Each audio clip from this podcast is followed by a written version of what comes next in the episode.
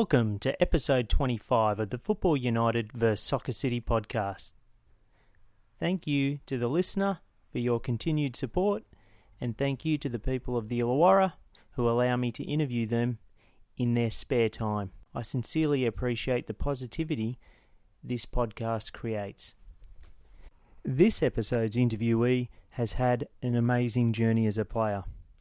Over the years, I had seen this man play, and I always used to love watching him play, as he was exciting because he had pace, dribbling skills, and an insatiable appetite to take on defenders.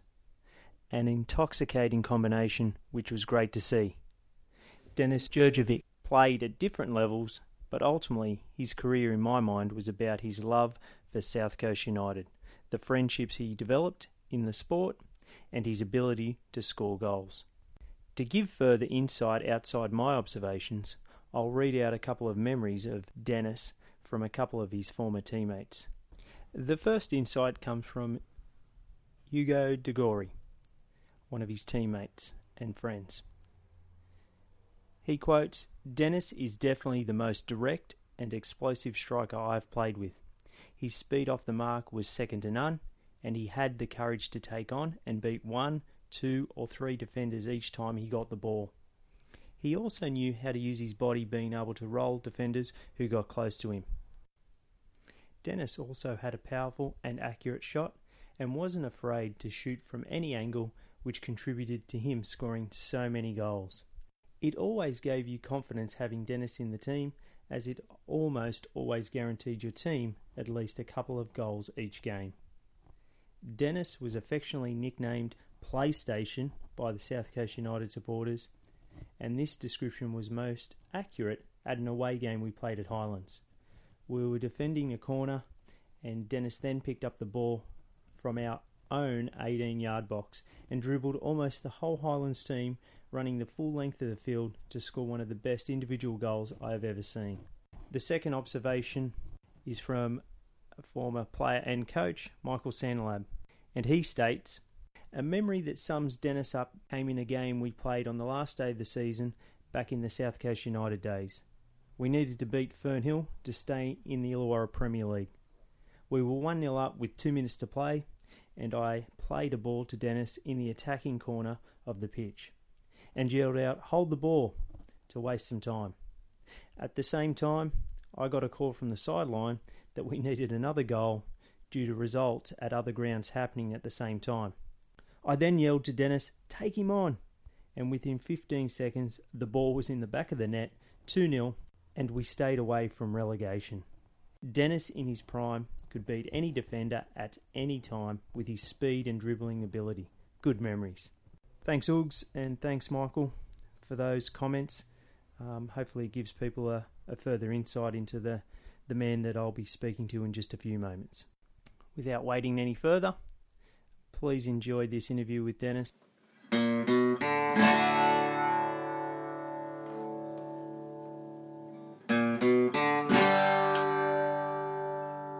Welcome, everybody, to the Football United vs Soccer City podcast.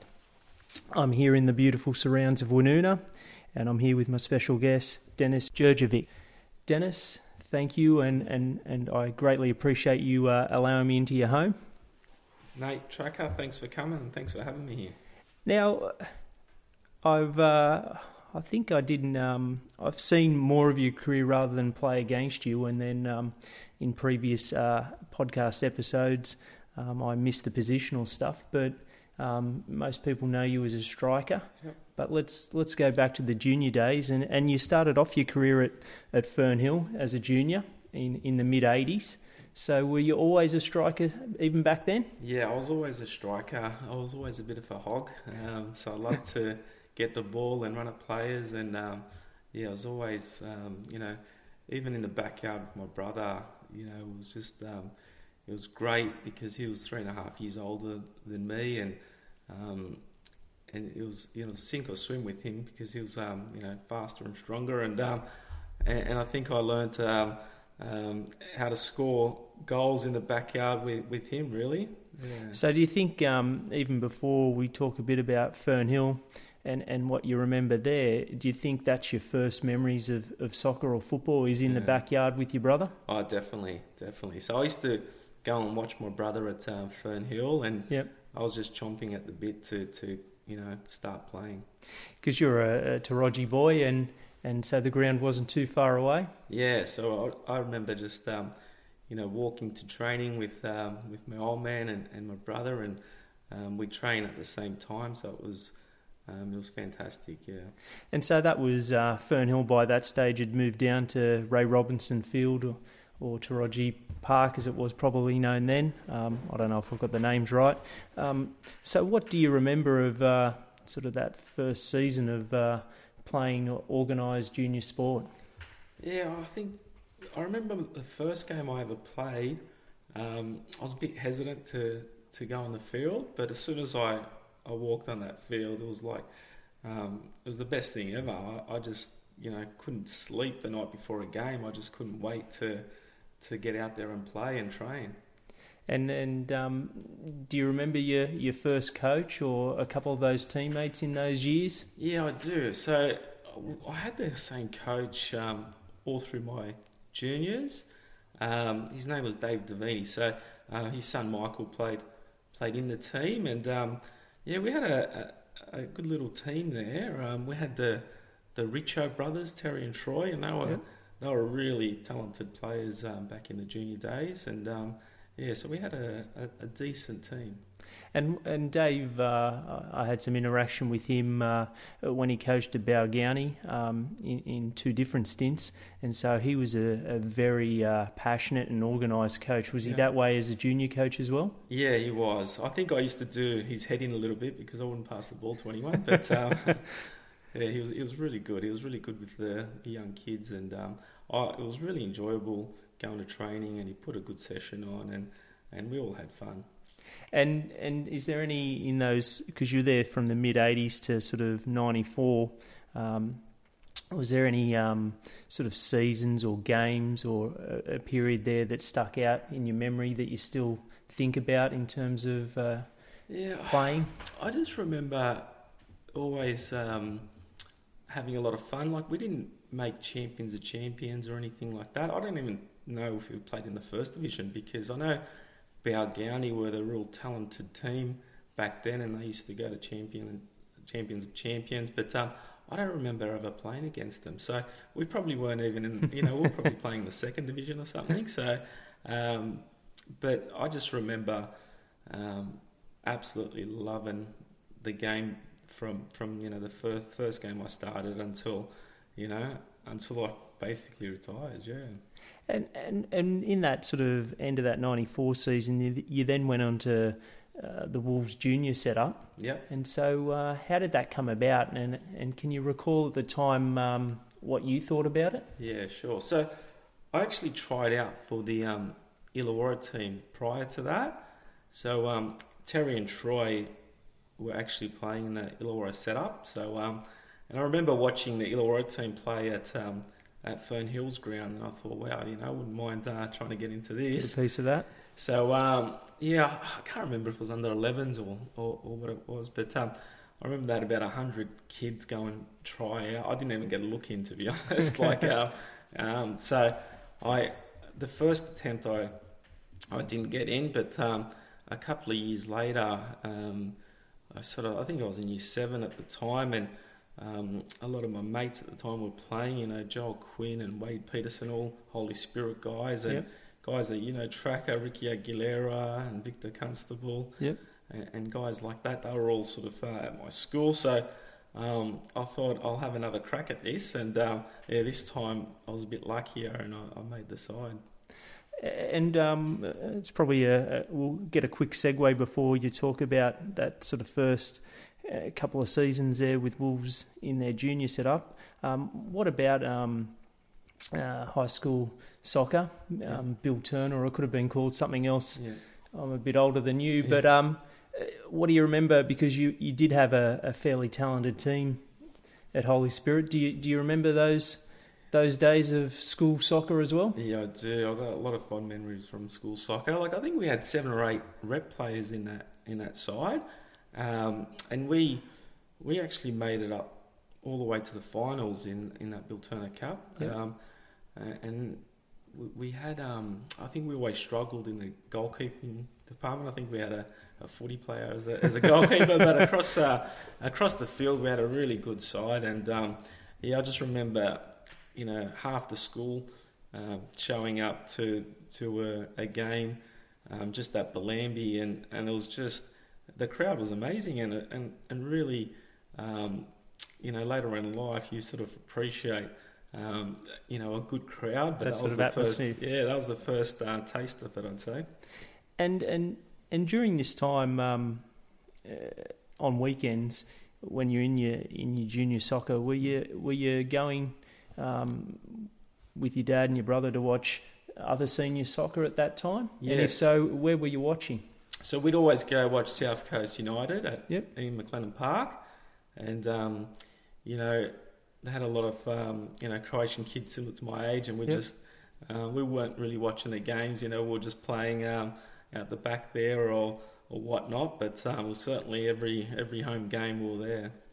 And so, uh, do you look back at um, when you look back at your career? Do you look back at some of those times that you know it's not just about the football; it's the interaction that you have at the game with, say, friends, and it's not just the soccer itself. Yeah, definitely. Like, still got lifelong friends from from those days, and I love bumping into them. And um, you know, l- later on in life, um, I'm sure we'll still be catching up and whatnot. So those childhood friends, friends I got, I, I think they're friends for life. Yeah.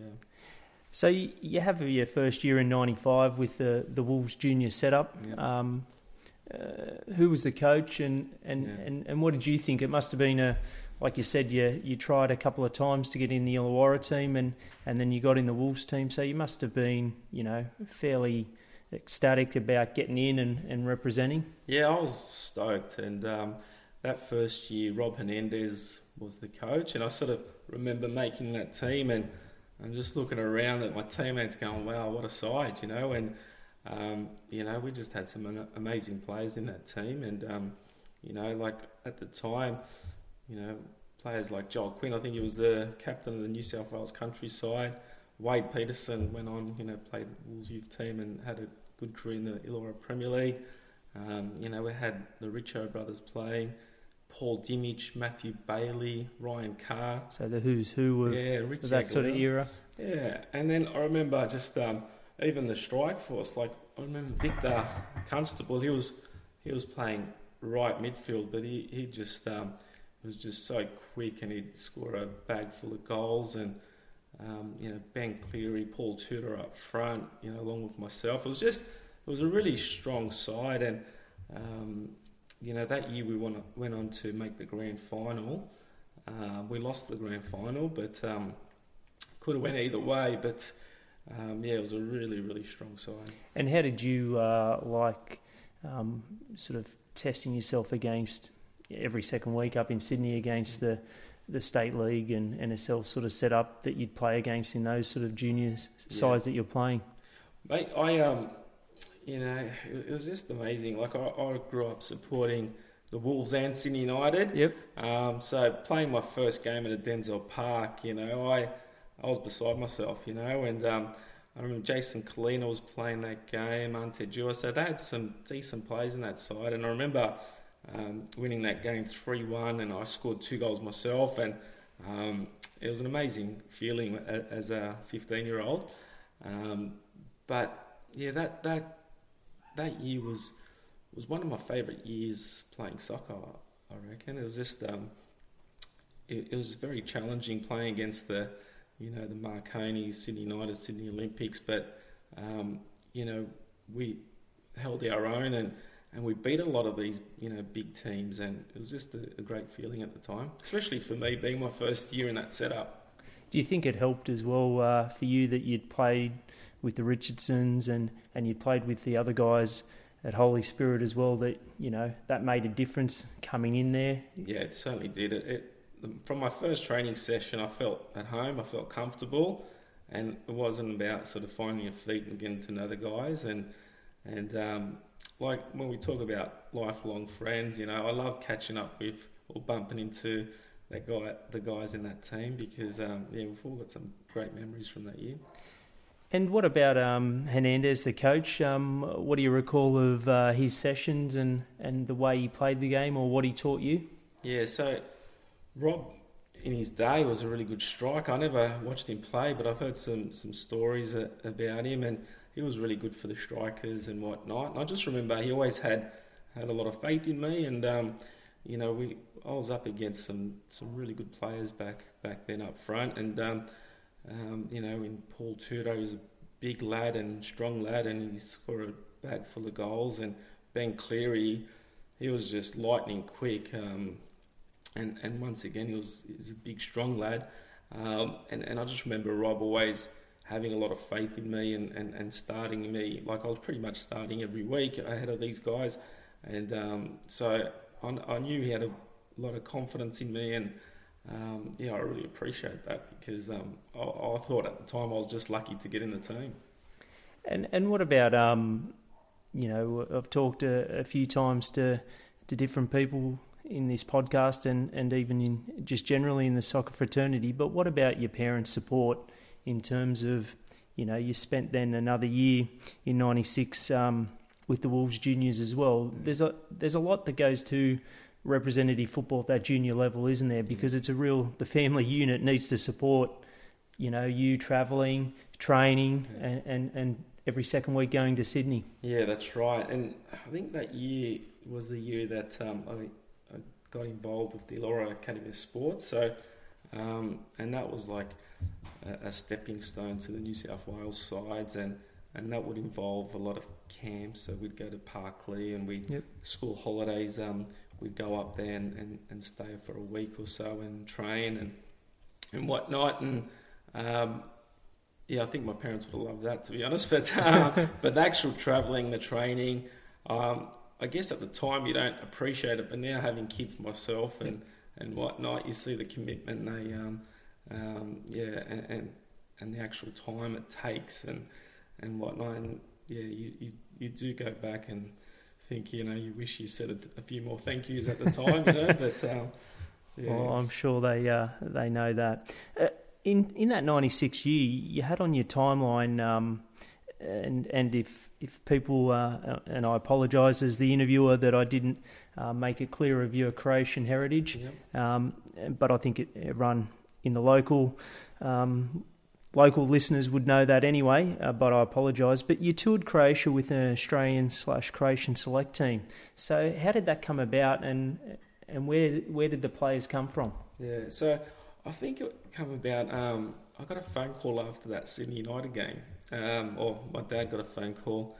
Um, so obviously, um, someone spotted me playing that game, and um, and they gave me a call to see if I'd be interested. And um, it was a tour of Croatia, um, and and it culminated in in a tournament. So you're playing against like the top Croatian sides, like Dinamo Zagreb and Hajduk Split and and whatnot. And it was actually an under 19s um, tournament. So I was, um, I would have been and was the youngest by far in that side. So, but it was a big commitment from my parents. They they had to obviously fork out a fair bit of money, and um, you know I, I needed to get out of school for a, for about four or five weeks or whatever it was. So um, it, it was a big commitment, but one of the best experiences of my life, you know. And and had you been back to Croatia? No. At at that point, so you hadn't been back. So it wasn't just a, I guess, a soccer tournament where you're going overseas. It, it had a lot of meaning to it, didn't it? Yeah, and right. so I guess were your parents uh, proud at the time as well that you'd get to experience the home country? Yeah, they were. So it was it was not long after the, the war in Croatia. So um, um, I hadn't seen my grand, grandmother since I was like five years old or something. So it'd be, um, and my mum's got a really big family. Um, you know, she was one of um, six, and they all had a lot of kids back then. So I had like you know thirty plus cousins in Croatia. Hadn't met any of them. So that was um, part of the tour was meeting some of them. It, I definitely met some of them, but I, I still haven't met all my cousins over there. But uh, yeah, sort of. Um, we we had probably a week um, in there where we could scatter off and, and go see Yep. family and meet family and whatnot. But it was a, it was pretty full on as well. We were sort of tour, touring the country, playing sort of some trial games or exhibition games, uh, and that led to playing playing in the tournament. So, um, but I definitely got the uh, travelling bug after that, and I, I couldn't wait to, to get back there. And who were some of the, the guys that you toured with, if you if you can recall? Yeah, so um, Ivan Zelic, uh, Ned Zelic's brother, he was in the team. Um, I know at one point Josip Simunic was um, was penciled into play, but um, I think his career was just taking off, so they pulled the pin, um, or he pulled the pin on it. Um, but they had players from all over, so they had a lot of players from Canberra Deakin, Melbourne Knights, and United. So they had a lot of players um, from, and a couple of players from Tasmania, so from around Australia and that. And um, to be honest, like all very, very good players at the time. Um, but looking back, um, I don't recall if any of them ended up making it big. Like obviously Yep. Ivan had a, had a career in the um, NSL. Josip obviously went and done great things, but he, Yeah, he never toured. But um, I think they had a lot of good players that that um, that did well in their you know in the national leagues or, or whatnot. But um, I, I don't recall any of them going on to make um, big moves overseas or anything like that. And and when you you sort of come back into that '97 season, um, you know, when you look at the timeline, if someone was didn't really know what was going on, they'd say, "Well, you're in a NSL setup at a junior setup, and then you go to Lysarts." Mm. Can you explain to the listener how that came about and and um, why you made that move? Yeah, so um, playing so playing um, the Wolves under 16s was a, a win, um, I think that was summer comp. So that, I think uh, from memory it was a gap in the season. So Yep. it was just um, being young, you know, being hungry, just wanted to play. So I, I was sort of playing all year round, um, and and Lysart's. Um, I remember Casey De Brewer, like Victor left our Wolves team um, after the under 15 season. I remember Yep. Casey De Bruin uh, talked him into going to Lysarts, and he actually tried to convince me to go over as well. Um, but I think Victor had been in that wolf setup for a long time. I was new Yep. to it. There's no way I was leaving the wolf setup. You know, I was loving life too much. So, uh, but I think, um, you know, I really liked what Casey had to say, and I remember going to watch. They had a great side, um, and I was keen to to be involved in that setup at, at some point. So um, it was that season that I signed up. I, I played um, mostly youth grade Yep. and um, a few cameos in reserve grade and, and first grade off the bench. But um, yeah, it was it was great. Lysarts Because it was a pretty, uh, it was an extremely good year. I don't know about the uh, the lower grades, but yeah. they won the league in first grade and won the grand final, and, yeah. and you were sort of part of that vibe. So Yeah. um, I guess in the space of um, you know three years, you you started playing sort of NSL junior representative stuff. You toured Croatia, and Yeah. and now you're winning the local league or part of the squad Yeah. on the fringes with Lysarts. Yeah, and like we had a the, the youth team was really good as well. Like Chad Bishop was playing. Um, you know, we had guys like Ryan Carr, um, Anthony Matthews at the time was was playing. I think. Um, you know, a number of um, excellent players in that side. Um, I can't remember if we were minor premiers. I, I don't think we made the grand final that year, but we had a pretty good side. Reserve grade at Lysarts were always um, challenging. Yep. Um, and, and once again, first grade were, I remember just going training with them and just remembering how fast and crisp and the sessions were really great and um, a step up to be honest. Like when you start training with men, you sort of, you know about it, you know. So, um, and, and mate, their training sessions were, were unbelievable. Um, and there's no wonder they, they won their the title. So do you remember some of those first graders that you might have learned a few bits and pieces off, apart from Yeah. uh, working with Casey? You know, the likes of Mike Holyfield and and Yeah. uh, Phil Matthias and, and whatnot. Yeah, so mate, they they were all like I just remember looking at that team and thinking, well, what a side, you know, from everywhere across the park they had solid players, like you mentioned, Mick Holyfield, mate. I just remember him pinging balls from all Yeah, over his, the his park. left peg was uh, quality. And Steve Krishna, wow, what a player he was, you know. And he's still um, fit as a fiddle, that bloke. But um, yeah, he was he was um, he was a guy that I remember going to training and, and, and looking up to. You know, I thought Yep. he was a fantastic player. You know, Anthony Guido's at that time was scoring goals for fun. Um, you know, they had a, they just had quality everywhere. Jasper Spencer was quality. You know, So on on the on the face of it, you'd look at it as a timeline and you go, "Geez, that doesn't look like the right move," but it was the right move in terms of the coach and the players, and you were learning learning a great deal. Yeah, it was. Yeah, and it's um, and like I said, it was just a different step up to training intensity. Um, like the Wolves juniors were were good, but um, you know, you think your training sessions are good, but when you start sort of training with the first team um, in the Premier League, I think it's a definitely a big step up. And, and what about Casey? Uh, I've talked to Victor, obviously, um, and and he said, uh, you know, positive things about the passion that he that Casey brought. But what did you like about Casey's coaching? Mate, I tell you, Casey was probably the first coach um, that I had that would really focus in on the technical uh, aspect of the game.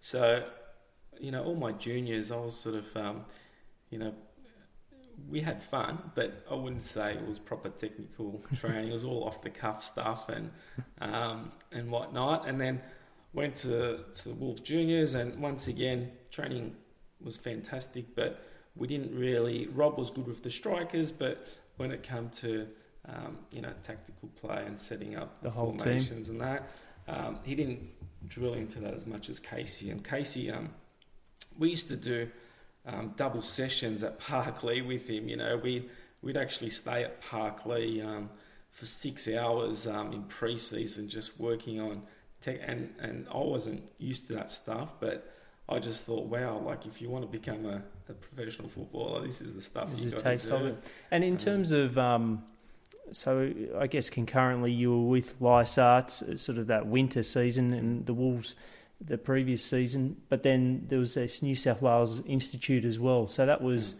going along at the same time, wasn't it? And that Yeah. was with Casey. Yeah, that's right. So that was um, once again a summer comp. Like we'd play against um, the Wolves youth team Yep. and Sydney Uniteds and the Olympics of the world. So, um, and I sort of I got asked to um, to to. Oh, it wasn't tryouts. I think you just get invited to Yep. to play in the squad. But um, I think the squad at the time was maybe twenty five players, and then they sort of cut that down to a squad, a squad of 18 eventually. So, um, so yeah, I was stoked to be invited to that because um, the setup at Parklea was unreal. They had you know Casey coaching, and I knew that was going to be a good stepping stone for me. Um, and quite lucky because the travel from Wollongong to Sydney three times a week, Yeah. it's a big ask. So, um, you know, at the start of it, like we had you know Chad Bishop and Joel Quinn coming up with us as well, and, and Victor obviously, and and um, and yeah, it was just it was So car, carpooling with Well- one of the parents and Yeah, that's right. So it was. Um, I just remember it, it was a tough, tough year though because you'd sort of get home from training at you know ten o'clock at night, and you have to go to school the next day. and um, but I loved it. It was a great experience. And so you then um, you did that in 97, 98, and then um, in the winter season of 98, um, you got to South Coast United, and um, you know you'd played with men at Lysarts, but now you're back to a club where you know there's some heritage there on, on your family side, but as well as that, you'd watched as a kid. So what did that mean to you that sort of first year at, at South Coast? Yeah, that um, I, I was sort of a bit torn. Um, you know, I, I sort of wanted to go back to to Lysarts at the time, um, but obviously with um, had a lot of people um, in my ear trying to get me over to, to South Coast, and um, you know, one of my best mates, Zach Banovic, you know, sort of helped me um, or helped convince me to. To, to go over and it was just I think it was a eight game or ten game Stint. stint before I had to go back to the Wolves. And I remember uh, at the time I was in year 12 and uh, I was trying to um, find a way to get to schoolies uh, week at the end of the year, and South Coast um, offered to, to uh, pay me some money, and I knew that would get me to schoolies week, so I said, "Yep, I'm in." You know. and and and was that in the uh, uh, old conference or first division? Yeah, it was first division. Yeah. So how did you find that? Sort of, you played Premier League with Yeah. the best team, Yeah. and then you you're back in the division below. Yeah. Um, was it another sort of learning curve for you, where it was a different sort of type of football? Yeah, it was totally different. So we were probably languishing near the bottom of, of first division. So um, it was it was different. Like training wasn't in, as intense. Um, you know, the quality of players weren't as good. But in saying that, I had some real talented players in that team as well. It's just probably not uh, um, enough to, to make a push for the semis at the time. And so, who was coaching at that point in time? Do you I think recall? it was Brod Crichton. So Okay. Brod was coaching, and he's actually the coach that uh, didn't pick me for the under 11 Zilloro side. So I let him know about it. Uh, And Brod had had um, some very stints and had played at South Coast as well, so you had a connection there. yeah. So uh, you then um, spent another two seasons in the the Wolves. Uh, I think it was like the under 19s, was Yep. it? Correct. Yeah. And so um, at this point in time, um, you're still playing up front. Um, how did you think your football was going, and, and who was coaching? Yeah, so um, Stuart Beattie was coaching um, the youth team. Great guy, great coach. Um, you know, he, his sort of philosophy of training was to uh, have a shorter training session, but a very intense session. And um, you know that he, he put on some great sessions. We had a great squad. We made the final that year again. Um, the biggest challenge um, for me at that time um, was we had um, the first graders. So I think three or four first graders will drop into the youth team Okay. every year, so um, or every week, and and those players dropped were usually strikers. so I'd be pushed out to um, right wing back, Yep. and I, I don't know if you remember how big Brandon Park was. Yeah, it was a, It was, it was a a big, massive big ground. pitch.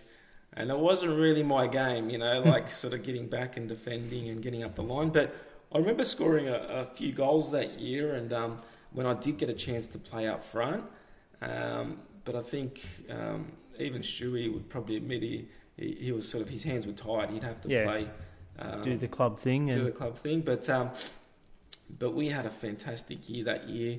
Made the grand final. We lost to the AIS in the grand final. So once again, had some really talented players in that in that side. And um, you know, you, you sort of think, you know, the Chad Bishops of the world and, and whatnot, how they didn't sort of go on and, and do Yep. bigger things.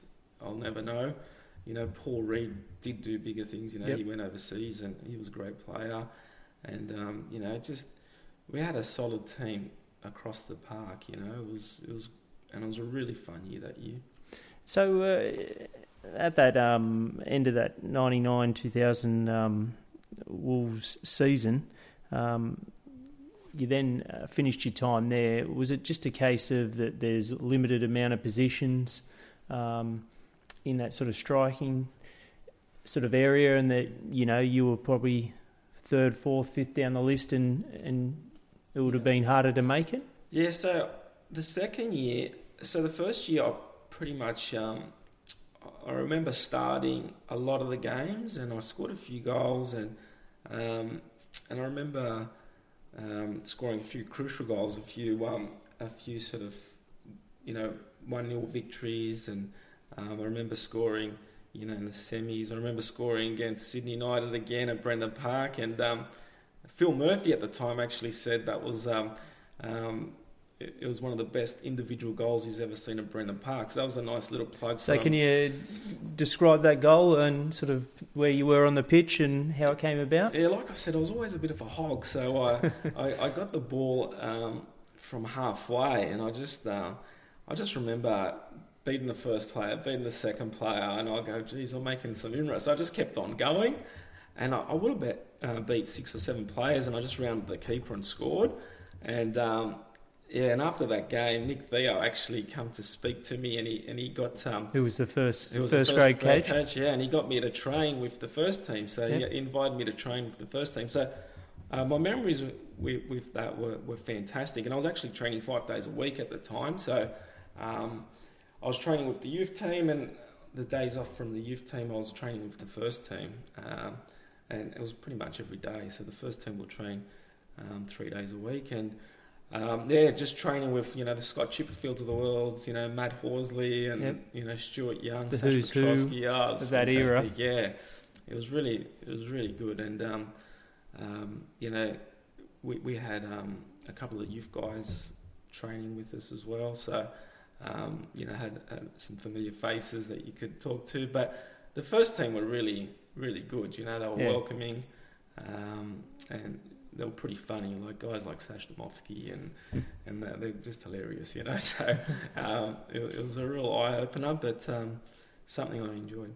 So did you, when you moved on from the Wolves at the Yeah. end of that season, did you think were you slightly disappointed in a way that you didn't sort No. of see see it on, or you're quite content with what you'd put put in? Yeah, that first season I was really happy with. Um, it was the second season that sort of I I got to pre-season a little bit overweight. You know, I think um, that was the first um, off season that I didn't play anywhere. I just wanted Yep. to have a bit of a rest. Yep. It's probably a bit of a mistake. I um, enjoyed myself a little bit too much, and um, you know, I come to pre-season a bit out of shape. I didn't do any training on my own, and um, I remember in pre-season getting shin splints, and um, and so I missed most of the pre-season. So I started that season not great, and then when I did finally get a get a little bit fit and an opportunity to play, I was playing, you know, wing back, and Yep.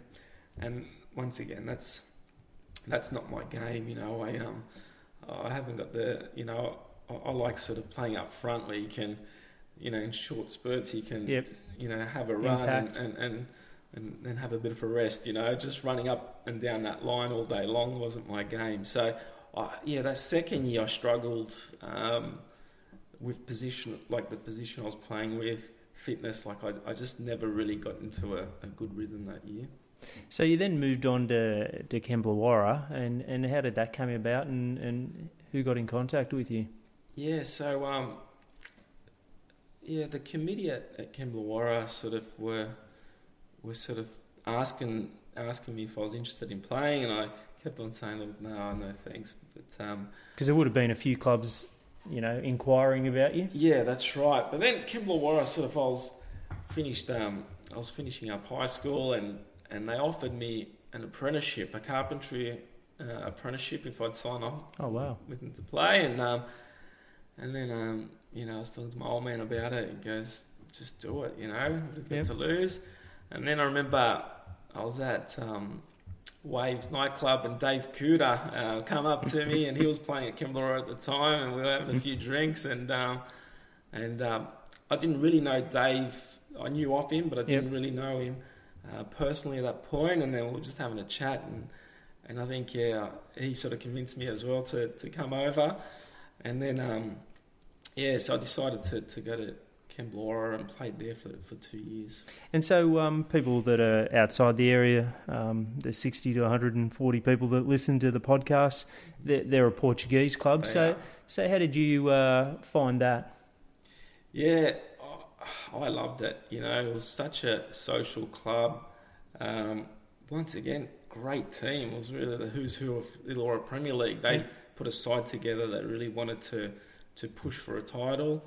Um, you know, we had you know Frank Brilla, David Cooter, you know Tony Sokolowski, Paul Gaffney. We had Joe Coelho, Franco Gazzola. Like it was really um, Steve Bat. It was a great side, um, and all good blokes. You know, it was great to uh, have a drink with them after the game. We'd go to the Portuguese club, and um, yeah, a couple of us young fellas would obviously kick on afterwards. but um, yeah, socially, it was a, a fantastic club.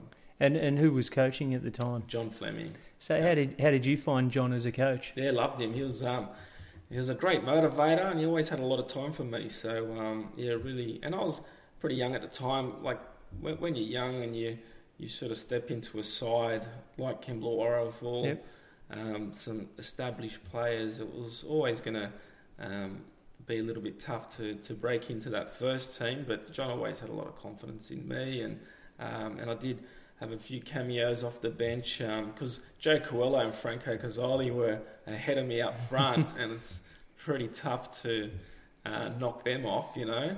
Um, but you know, had a couple of injuries and whatnot, so I got my opportunity to play, and yeah, I loved it. And did you just play semi-finals in those years, or Yeah, we played um, the first year we played. I think Bulli knocked us out in the semis. Yep. Um, it was a pretty close game. Bulli were pretty good back then as well, but um, um, yeah, it was. Yeah, it was, it was a very close game. I I think we, we could have actually won that one. Um, should have scored a goal or two, but but um, yeah, we're unlucky. and and what about um, you know, uh, in terms of funny uh, times there, um, is there anything that comes to mind uh, on the pitch or or in training where because you said there's a great bunch of blokes, anything that you can recall there? I just remember some of the guys at training. I couldn't believe how seriously they took it. They wanted to um, kill each other, you know, and um, um, and then they'd be best mates at the pub afterwards. So um, it sort of surprised me how intense training was, you know, and um, you got guys like Paul Gaffney always stirring the pot there, you know. so uh, yeah, it was, that that's the thing that probably surprised me the most how seriously they take training. And what about uh, the carpentry um, apprenticeship? Uh, Did that eventuate, and, and how did that end up? Mate, I, I can't believe I actually agreed to it because I think I failed uh, year 10 woodwork at school. So, what made me think I'll be a good carpenter, I'll never know. But uh, um, yeah, with the Portuguese guys, it, was, it wasn't really, it was more form work and, and concreting. So, Yep. um, um, being young and naive, I, I sort of had no idea what, what that would involve, and I learned pretty quickly this isn't for me. so uh, I, I stuck in stuck um, in there for about a year, and then yeah, I, I decided to, to move on. And and you moved on um, back to South Coast United. Um, uh, how did that happen, and, and who was coaching at the time? Um, so how did that happen? I yeah, I always wanted to go back to South Coast, but they were in the in the first division. Um, so I still wanted to play Premier League, and at the time, you know, the Premier League or Kembla, they're paying some really good good money, you know. Yeah. So it's sort of um, as a young kid, you know, not having a huge income work wise, the soccer money would come in handy. So it was always um, always wanted to. The heartstrings would follow me to South Coast, but um, The purse Uh, strings would. yeah, that's right. So eventually, um, yeah, once again, Zeki and, and, and a couple of other good mates at the time were uh, sort of convinced me to come back. In and, your um?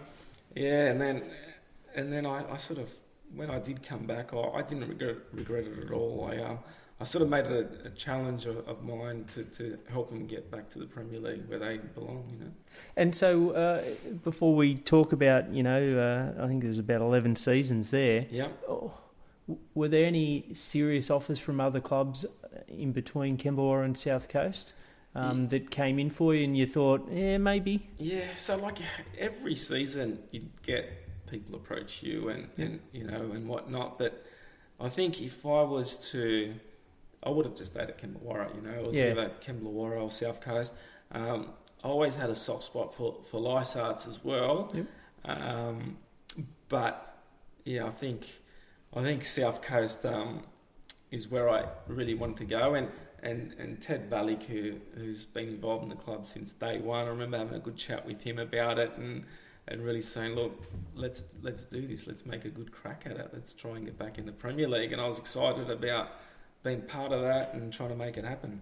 So, uh, so 2001 season, you're with back at South Coast United in the first division. Uh, how many seasons did it take to, to get back into Premier League? Yeah, look, it took a few. It took a few. We didn't have any any money, unfortunately, um, Yep. back then, so it was hard to to attract players. So um, I remember uh, me and, and Zeki were trying to take a leaf out of David Cooter's book and recruiting players at nightclubs and things like that. So uh, yeah, it was it was fun times, but we'd always struggle um, to to sort of convince players to come playing like from from the Yep. Premier League. Um, but eventually, we I convinced um, Hugo and Michael Degori to Yep. come across. Um, Dario Conti, a couple of close mates of mine. Um, and, and all of a sudden, um, well, Joel Quinn actually was there as well, but he, he had two knee reconstructions, so he was getting back into it. So um, it was, and we had some really good Croatian players um, at the time. We had like the Butkovic brothers. You know, Tommy was an absolute gun. You know, he'd score 20, 30 goals a year. And uh, Steve Sembolik, he was just a, a giant at the back. You probably remember him from Yeah, Bali. no, he, he lived uh, five houses down from me, so Yeah, mate, he was an absolute machine. Everyone was scared of him. You know, he was just um, a, a great player. I could tell you a story about him at Bally at a half time, but it, it wouldn't be fair to Steve or, or, or, or myself. Uh, Yeah, but mate, it was like we had some really good players in that side. Um, and and eventually, when when we sort of um, we got the Degori brothers and Dario and Joel, and um, you know, with, with the likes of the Bukovic brothers, Steve and Zeki, and that we, we all of a sudden had a had a decent side, you know. So um, that's when we started to um, really start making some inroads. I can't remember if it was the second year. Um, yeah, it was actually the second year um, after they come along. We recruited Andrew Thompson from Rilla. Yep. Um, he was just like, yeah, quality player, just centre midfield, just so sure on the ball, and he helped stabilise that midfield. Um, we signed Ollie Sokolowski up front from um, Kemblawarra, so um, Ollie and I were playing up front there at Kemblawarra for a little while, so I can't remember how I convinced him to come, but um, he came and he sort of gave us a, a different dimension up front. You know, he scored a bag full of goals that year as well, um, and and we won the minor premiership that year. So it was 2002 or 2003 oh, or mate, around there. Yeah, around then. Yeah. And and who was coaching those early years when you went back there? So the early years, I think it was um, David Skeen. Yep. So you probably remember him. He was a um, ex national league player, played for South Coast himself. Yep. Um, so he was he was coaching there for a couple of years. So what were your memories of uh, David as a as a coach? Yeah, David was was great. Like um, you know, you could tell he was a quality player. Um, I remember. I feel bad about it now. Um, we butted heads one or two times at, at, at training, but um, um, but yeah, no, he was he was great. Like you could see, he was a quality player, and um, um, he, he sort of yeah, it was enjoyable. Training sessions were great, and it was started to. You could feel that the club was starting to turn around. Yep. You could feel like we, we were languishing at the bottom of the first division. We were creeping up the table. We started to make the semi-finals a few times, but we just needed that um, one or two extra players to, to have that final push. And so who who, who coached after after David then? My dad. I think they had a number of coaches that come and went. Like we Yep. didn't have anyone for for a huge stint. Um, and then George Alarcon, Is is he the man that got you up into Yeah. Premier League? yeah, Yep. and um, mate, he was one of my favourite coaches. You know, he was just uh, such a gentleman. Um, he had total, you know, faith in me as well, and um, you know that year he put together a really strong squad, and we all knew that we could challenge. Um, we weren't the favourites. They had sort of Dandaloo and some other teams that were, you know, really Spending some money as yeah. well. But um, you know, I think George just um, helped make it enjoyable. Um, sessions were were great. People look forward to going training, and um, and that always helps. And we, we put together a, a team, you know, full of mates, and you know, we socially it would be fantastic. So Yep. we'd all go out together and have. A So where after the game. where where does South Coast drink in, in that period in terms of their uh, watering hole? Yeah, we like we'd mix it up a little bit. So um, we had some sponsors. We had Victory Hotel, um, Unanderra Hotel, Yep. but I don't know. Sponsorships sort of um, come and went for South Coast.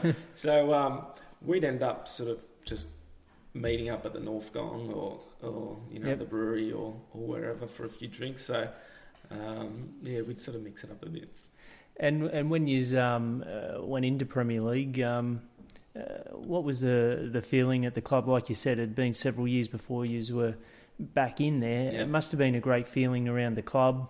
Um, and like you said, because you were mates and there was a core group there, it must have been a special feeling and and a great period of time there. Yeah, it was. It was a real buzz around the club at the time, um, and I don't know how we we jagged it, but um, in our first year in the Premier League, we we got Mile Jedinak to sign up for us, so, which is you know unbelievable. Unbelievable. So he had a season with us, and um, you know Michael Sandlab, that was his first year at the club as well, and he was um, coming back from a stint overseas, and so we're talking know, two very big names. Yeah, yeah, and um, and then we had sort of um, Ante Jua, who was a first grade Sydney United player, sign up with us.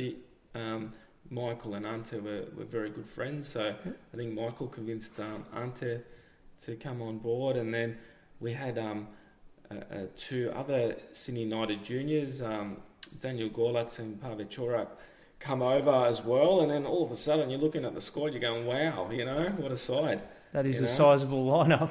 Yeah, so um, yeah, we had a good crack that year, and um, just unfortunately, how that season ended, you know, we just had injuries at, at the wrong time. So I think myself, Michael, and um, and Mila were all injured at the same time, and then we all our first game back um, was, was in the semi-finals. So we all missed sort of two or three games leading up to the semi, and we played Picton at Coniston, and um, yeah, they beat us unfortunately, but. Um, yeah, looking back at that side, just think, oh, how how didn't we could we? have done more? Yeah, and and George was still coaching at that point in time. Yeah, and then yeah, so George coached us for two years in a row, and um, and then Michael Sandlab took over as a player coach after that. So we'll talk more about Michael in a minute, but what about um, uh, Millet in terms of you know, could you see at that point in time? Um, that you know he he had the, the capabilities to play at a higher level? Mate, I yeah, he was just the absolute gun at the time. Like he was just, and he was just a top bloke. Like he'd, I remember, you know, his first time we all met him. Like I, would met him previously at Sydney, because I had tryouts um, at Sydney United. Um, he was in the first team at the time with Michael and that, so I'd met him back then. But I just remember him going around to all the young guys and introducing himself. Like he was playing Sydney United, um, but he wasn't a big name player, but he was always very humble. He was the first one at training, trained the house down, um, and even like socially, he'd always, if, if um, you know, we'd, we'd have an event, he'd always, you know, come from Sydney and make sure he'd attend, and um, just a good guy. And it's funny, the supporters um, at South Coast at the time, uh, were giving it to him a little bit, you know, because um, you know they were expecting him to come and score thirty goals. He's obviously not that type of player. He's always got a couple of goals in him, but um, uh, but all, all us players knew knew the quality.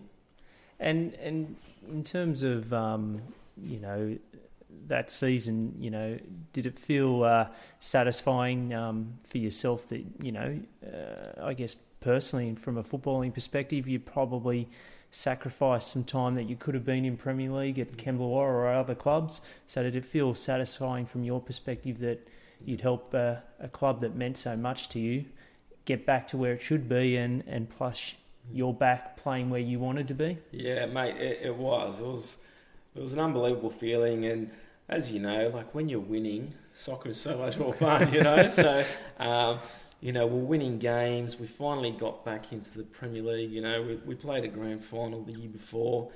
Socially, it was fantastic. Um, the club was just, you know, buzzing. And, um, mate, for me, it was probably um, the two favourite years I've had at South Coast, you know. And in terms of, was it the next year that you won uh, Player of the Year, or, or when was that? No, so it was. Um, so won, was it that year? I won Player of the Year two years in a row. So I won the um, Player of the Year in when we in the first in, division. In the first division, and then the first year in Premier League, I, I won the Player of the Year as well. So um, how do you? Um, knowing you slightly as I do, uh, uh, you'd probably see it as more of a, a team accolade, and that that yeah. contribution from everyone got you those those yeah. awards. Yeah, look, oh, once again, I, I think strikers, if you score a few goals, you always sort of get noticed. And um, um, you know, we had a, a, quality side, and it, it, sort of, you think, uh, and they had some quality players in that competition back then because all the state league players would come back and Yep. and whatnot. So, um, you know, I was probably a bit lucky to, to, to win it that year, to be honest. But um, yeah, I think strikers always, if they score a few goals, get the points, you know, on the weekend. so What about um? You spoke a few minutes before about um, a couple of trials at, at Sydney United. yeah. So um, what were your thoughts when that happened? You thought, "Geez, I'm going to jump at this chance and give it a crack," or Oh, not really, because I think South Coast, um, had a couple of like they have a close connection with Sydney Yep. United. So South Coast has sort of been trying to convince me to go up for a little while, and um, Mhm. I sort of just always brushed it off, brushed it off, and then. Um, and then one year I said, you know what, why not? I'll, I'll give it a crack. And it all sounded good at the time, but I was Yep. working full time in, in Sydney, in the CBD. Um, and then training for Sydney United was at, at Adenza Park. Yep. So I'd have to go into the city, do a full day's work, jump on the train, go out out west. yep, And I was quite lucky at the time. Uh, Michael and Brendan Sandlab were playing there, so I jag a lift home with them. Um, but it was just a massive day, and um, um, so I, tra- I trained there for two weeks. Uh, Branko Culina was was coaching at the time, um, and he actually quit or got sacked during my trial. um, and uh, look, when I was training there, like they had a, a pretty pretty good side, but you know, I, I like I trained, scoring a few goals. I thought I, you know, I was holding my own, but I just knew deep down, like I couldn't quit Commit work to- to to play NSL, and and look, I was an okay player. Like I wouldn't have, I wouldn't have sort of got a big career out of Yep. out of soccer. I wouldn't have. And you I had to a think of your future. yeah, I had a pretty good job at the time. I had a mortgage, so I just couldn't. I, I just didn't want to um, Yep. just give all that up. Um, and at the time in the NSL, I think minimum wage was like twenty three grand. You, know, you can't really live off twenty three grand, you know. Definitely not. Um, so yeah, I sort of um, packed it in and said, "Mate, this isn't for me." So you spent, um, uh, like Michael Sandlab came on as as coach at South Coast Yeah. after George had a couple of years there. Um, how did you find Michael as a coach, um, coming from being a player, and he did play coach as well? Yeah. So Michael was good. He was like different to George, like a little bit more technical. Uh, it was tough for him because the first year he sort of started coaching, we lost the, the likes of Mile Jedinak, Yep. Ante Jua, um, you know, Daniel Gollatz, these Sydney United kids. So it was tough for him because, you know, we, we had really high expectations. From but, the year before, but realistically, you know, the side wasn't nearly half as good, you know. So um, it was it was a bit of a baptism of fire for him. I, I don't recall what we came that year, but um, I think we did okay without Yep. setting the world on fire. But um, yeah, it was a bit hard. And, and once again, like at that time, the Premier League were throwing some serious cash around, and and we just couldn't compete financially with these guys. And I remember, you know, at the time they had some some players they were literally just reserve graders their whole Yep. career, and they're sort of coming over asking for three hundred bucks a game. You can go, come on, guys, you know. so so Michael sort of changed um, uh, the philosophy of the club, and it was just to promote youth, and Yep. um, so it was, we weren't always going to go and and um, you know buy the best players a on offer. Yeah.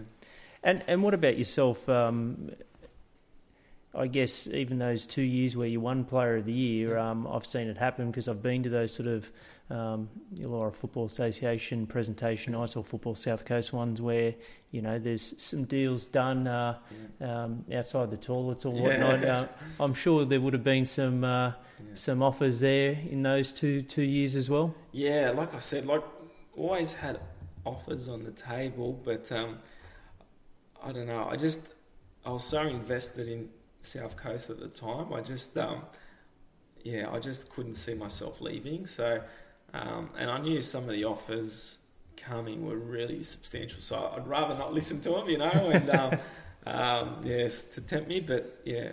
I was really happy at South Coast, but yeah, I, I certainly had some offers outside of South Coast. And what about um, off the field? Can you talk a bit about um, you know, we'll talk uh, uh, the next couple of years of South Coast until you finish there in 2011. But what about some of the other people off the field that really Mm. um, make the club? You spoke, spoke about um, Ted before, Yeah. but some of the other committee and other people that are involved, um, and, and sort of give them some airtime about what they do for the club and what they have done.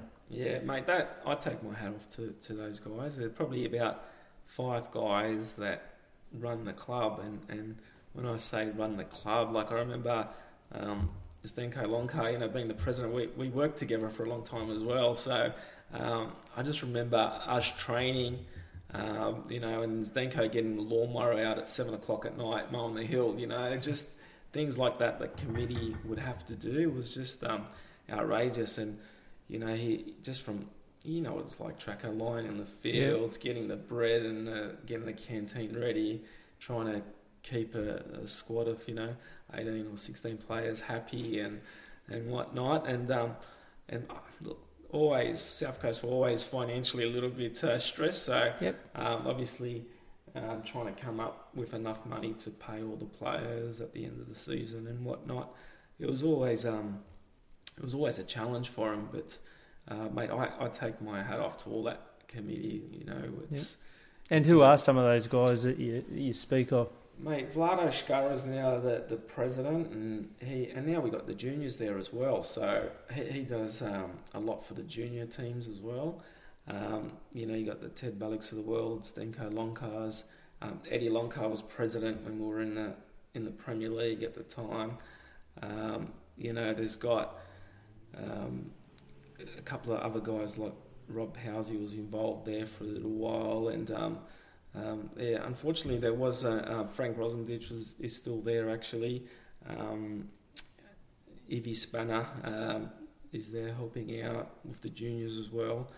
But um, yeah, just not enough support to be honest. You know what it's like with um, Yeah.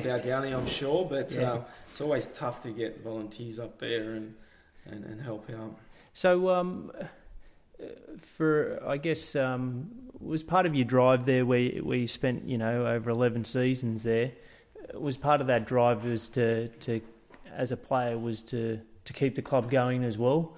Um, you know, there's you know talking here, um, being audio, people can't see your face. You know, there's a real sort of I guess glint in your eye, real happiness that when you speak of those times. So is that was that part of the sort of drive as well, where you could have played elsewhere, but I really love the club. Like you said, you're invested, so that was part of the reason why you you played then, not just for the love, but for the really for the club. Yeah, that's right. Like like I said, financially I could have went somewhere for a lot more money. Um, but I, I felt like it was my club, you know, like Yeah. um, just invested so much time um, in that club. I had some really, I still have got some really good friends in that in that club, and um, um, it was just the second year at Kembla I sort of I felt like I was going through the motions a little bit, and when I got to South Coast, it was like I was I got that passion back and Yeah. I and that drive back, and I had a goal, um, and, and like I said, I had a lot of close mates there, so socially it was unreal. Um, yeah, it was just it was just happy days, you know. Yep. It was really good. And and you finished off in 2011, and, and Yeah. I guess in those years with Michael as well, there was some ups and downs, but yeah.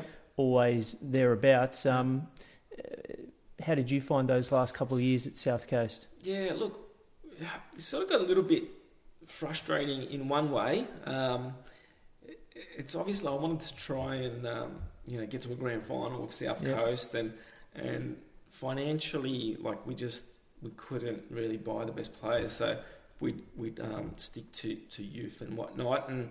I think one year we had a really deep run into the semis. Um, we lost to Bulli again, um, but yeah, it was always I don't know. We, we sort of we're just sort of mid-table team. Sometimes Yep. we were sort of um, just avoiding relegation. Then we'd have a, a, a sort of crack at the semis, but we weren't sort of a, a, a force in the league. And I, I really wanted to try and make that next step and try and Yep. win the grand final of South Coast, but it, like I could see, it was just not going to happen. So it was a little bit um, demotivating at times, you know. And I think training was starting to get to me a little bit as well because working in Sydney, travelling down, Um, you know, I'd always get to training late. Like I was never the best trainer and the best of days, you know, um, but I'd always miss, you know, the first half an hour of training. You know, I'd be sitting behind the desk all day, and then driving from Sydney straight to training, um, and then have a few shots at the end, you know, and, and go home. So I, I sort of, um, yeah, I think I, I, I, sort of wish that I could have trained properly, you know, because yep. um, I feel it now. I'll tell you, um, you know, just not training properly and you know doing all the right sh- sh- things like stretching and things yep. like that. It adds up. Uh, it adds up, and probably um, it's probably one of the reasons why um, I, I, stopped playing at South Coast. I was starting to get too many hamstring injuries yep. and, and, things like that, and um, yeah, I sort of moved on and, and, went to play amateur league after that. So was that a, a, hard decision in that sense, or you just knew with your body and and, mm-hmm. and your work and family commitments that you you needed to stop playing at that level? Yeah, look, it was a really tough decision. It was a really tough decision. You know, at that point, all a lot of my mates from South Coast went on to play amateur league, and they yep. were sort of in my ear yep. um, to come and join them. Um, I still loved playing on weekends. Yep. The training part I didn't love as much, you know. Um, um, so it was, it was like looking back, I probably should have stuck it out for another couple of years. You know, yep. I probably stopped playing South Coast a couple of years too early. But um, at the same time, uh, it was really fun playing with my mates in, in amateur league. Sorry to interrupt the interview, but as an interviewer, I am sometimes slack and I am learning, and I apologise to you, the listener. I am interrupting because in the 2007 season, Dennis went to Wollongong Wolves on loan from South Coast United, and he also toured Croatia with Canberra Deakin. So I went back to him via email, and this is what Dennis wrote about those two stints. The 2007 Wolves stint was a bit of a non event for me. It was always going to be a difficult task juggling work commitments in Sydney and training three times a week in Wollongong. I was only planning to play half the season in any case, as I had plans to travel to Europe for six months during the season, so South Coast United agreed to let me go out on loan. Unfortunately, I injured my shoulder during a pre season game against Sydney Olympic, ruling me out for the first six weeks of the season. So I decided to go back to South Coast as I wanted to get a few games under my belt before going to Europe. In regards to the Canberra Deakin experience, Dennis states While I was travelling in Europe, the coach from Canberra Deakin found out I was in Croatia and he got in touch with me. The coach asked if I was interested in touring Croatia with them. I jumped at the chance and met up with my new teammates in Biograd. We toured Croatia for a month, playing exhibition games in different towns in the lead up to the major tournament in Zagreb. Croatian teams throughout Europe, Canada, and America were represented at this tournament. We exceeded expectations in the tournament and made it all the way to the final. I managed to score a couple of goals along the way, including a double and the game winner in the semi final. Finally, um, Dennis would also like to acknowledge that he's extremely proud of winning Player of the Year honours in the Premier League, Conference League, and Amateur League. Because you did go to uh, um, first uh, Northern FC, and yep. then um, you also then went to um, Port Pumas, and, and two very uh, well-known clubs in the Amateur League. So uh, that playing with mates again, that, that sort of reinvigorate you um, as well. Yeah, well, it did. Like, um, so one of my best uh, mates, Joel Quinn, you know, he he went to Northern FC, and Hugo Degori, um, another really close mate of mine, um, joined him, and and you know, I used to go and watch him um, on the weekends and stuff, and um, yeah, I sort of thought, you know, I wouldn't mind having a, a kick with these guys, but I was torn because I still wanted the Pro Premier League. But then I said one year stuff it. I'll, I'll I'm getting married this year. Sort of, I was going away. Yep. Um, I was going to miss a chunk of the season because I was going to be um, away on my honeymoon. So I thought, you know, perfect season to have a kick with those guys. You know. So you enjoyed your time at, at both clubs because Port Kembla Pumas, especially, are you yeah. know a well-known club in the area of being great socially and, and just a well-run club. Yeah, I couldn't believe how well-run Pumas were. You know, um, my brother-in-law um, was heavily involved with the Pumas at the time, and um, Orlando um, Chiodo as well. He sort of um, was in my ear as well to come over. So between those two guys, I said, you know what, I'll, I'll give Porter a crack. But uh, as soon as I got there, I couldn't believe how how well run that amateur league club was. It was run better than most Premier League clubs, I, I reckon. You know, the presentation nights, uh, you know, they'd get a couple of hundred people at the frat, and you know, they'd put on a show and a nice feed and you know, it was it was a great club to play for.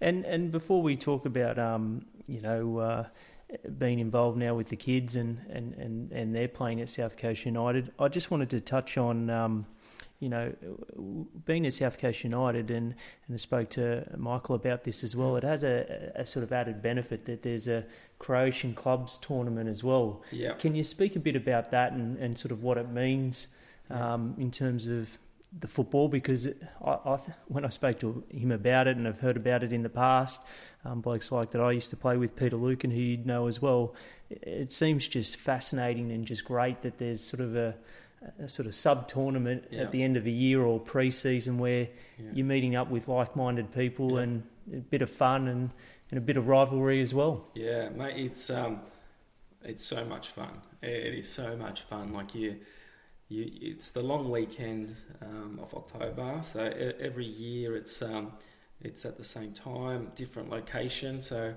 um, you know, it's it's I think it's in Melbourne this year, but um, you know, it's it's just great, mate. You have a you have a couple of games of soccer at night. There's always um, you know um, a night like they organise a few.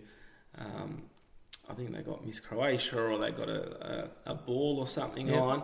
But if you don't want to go to that, you've got you know 45 Croatian soccer teams. You just go out and meet up with, um, you know, and you make some really good friends over the years from, you know, people from different states and things like that because it's the same clubs going Yeah. every year. But it's um, it's a really really good tournament. Um, you know, you play against the likes of Sydney United, Melbourne Knights, Canberra Deakin. Um, you know, uh, I can't believe um, how big it's gotten. To be honest, Yep. in the early days, um, it was it was always a bit tricky for South Coast to go because sometimes, um, um, you know, if we were to make the semis or the grand final, it could overlap. Yep. Um, so we, um, you know, during those times, we'd sort of um, sometimes or we couldn't get enough players, but um, to join the team. So our team wasn't our strongest team. Sometimes Yep. we'd have uh, reserve graders or whatnot. So, but it wasn't about trying to win. It was about you know mingling and Yep. having a drink and socialising for all these other great clubs. And and what about um, when we talk about your kids now? Um, you know they're playing at South Coast United, so um, clearly it, it would make you very happy Yeah. that, that that's the case. That some of what you've got out of the game in terms of um, the club and, and your love for it, that they're they're sort of experiencing as well. Yeah, it's it's it's fantastic. Like I, I just love. I'm coaching both my boys. So Luca plays in the under sixes and Marco plays in the under under sevens, and um, you know I've got kids in my team that um, you know Eddie Longcar's kids play in my teams. You know his daughter Kenzie plays in the under sevens, and Eddie was the president of the South Coast Women Premier League. Uh, Dane, his other son, plays in my under six team. You know Joey Butwood, another um, you know player I used to play with in first division. His kid plays in my under sixteen, and it's just great to to see um, everybody. You know when you rock up to South Coast and see all these familiar faces that used to play with, and seeing all their kids sort of now getting into it. Yeah, I love it. I think it's um, it's it's so much fun. Well, uh, I think um, on that um, beautiful note, um, we'll call it a day. Like I said, I'm extremely uh, respectful and appreciative of yourself, Dennis, and, and your wife letting me into your home on a on a Sunday morning and um, taking up your time. And um, I've really enjoyed speaking with you. Um, like I said, some of I guess my memories of watching you are just taking blokes on and um, and, and dribbling its pace, and um, I was always in awe when I watched you. So it was, it was always good to to get you on board. So uh, thank you very much for your time. Greatly appreciate it. Well, thanks for having me. It was great. Thank you. Thanks, mate. Appreciate it.